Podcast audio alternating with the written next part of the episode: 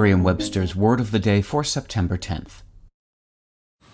Man, that sunset is gorgeous. Grill, patio, sunset. Hard to get better than that. Unless you're browsing Carvana's inventory while you soak it all in.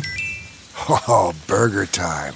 So sit back, get comfortable. Carvana's got thousands of cars under twenty thousand dollars just waiting for you. I could stay here forever. Carvana, where car buying meets comfort meets convenience. Download the app or visit Carvana dot com today.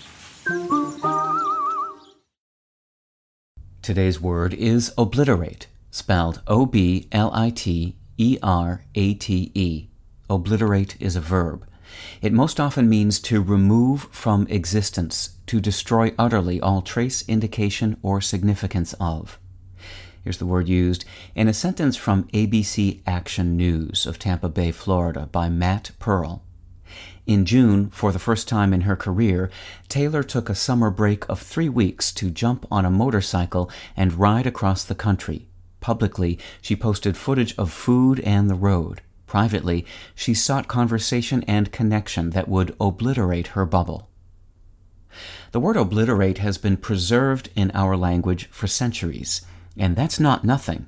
The earliest evidence in our files traces obliterate back to the mid-sixteenth century as a word for removing something from memory. Soon after, English speakers began to use it for the specific act of blotting out or obscuring anything written, and eventually its meaning was generalized to removing anything from existence.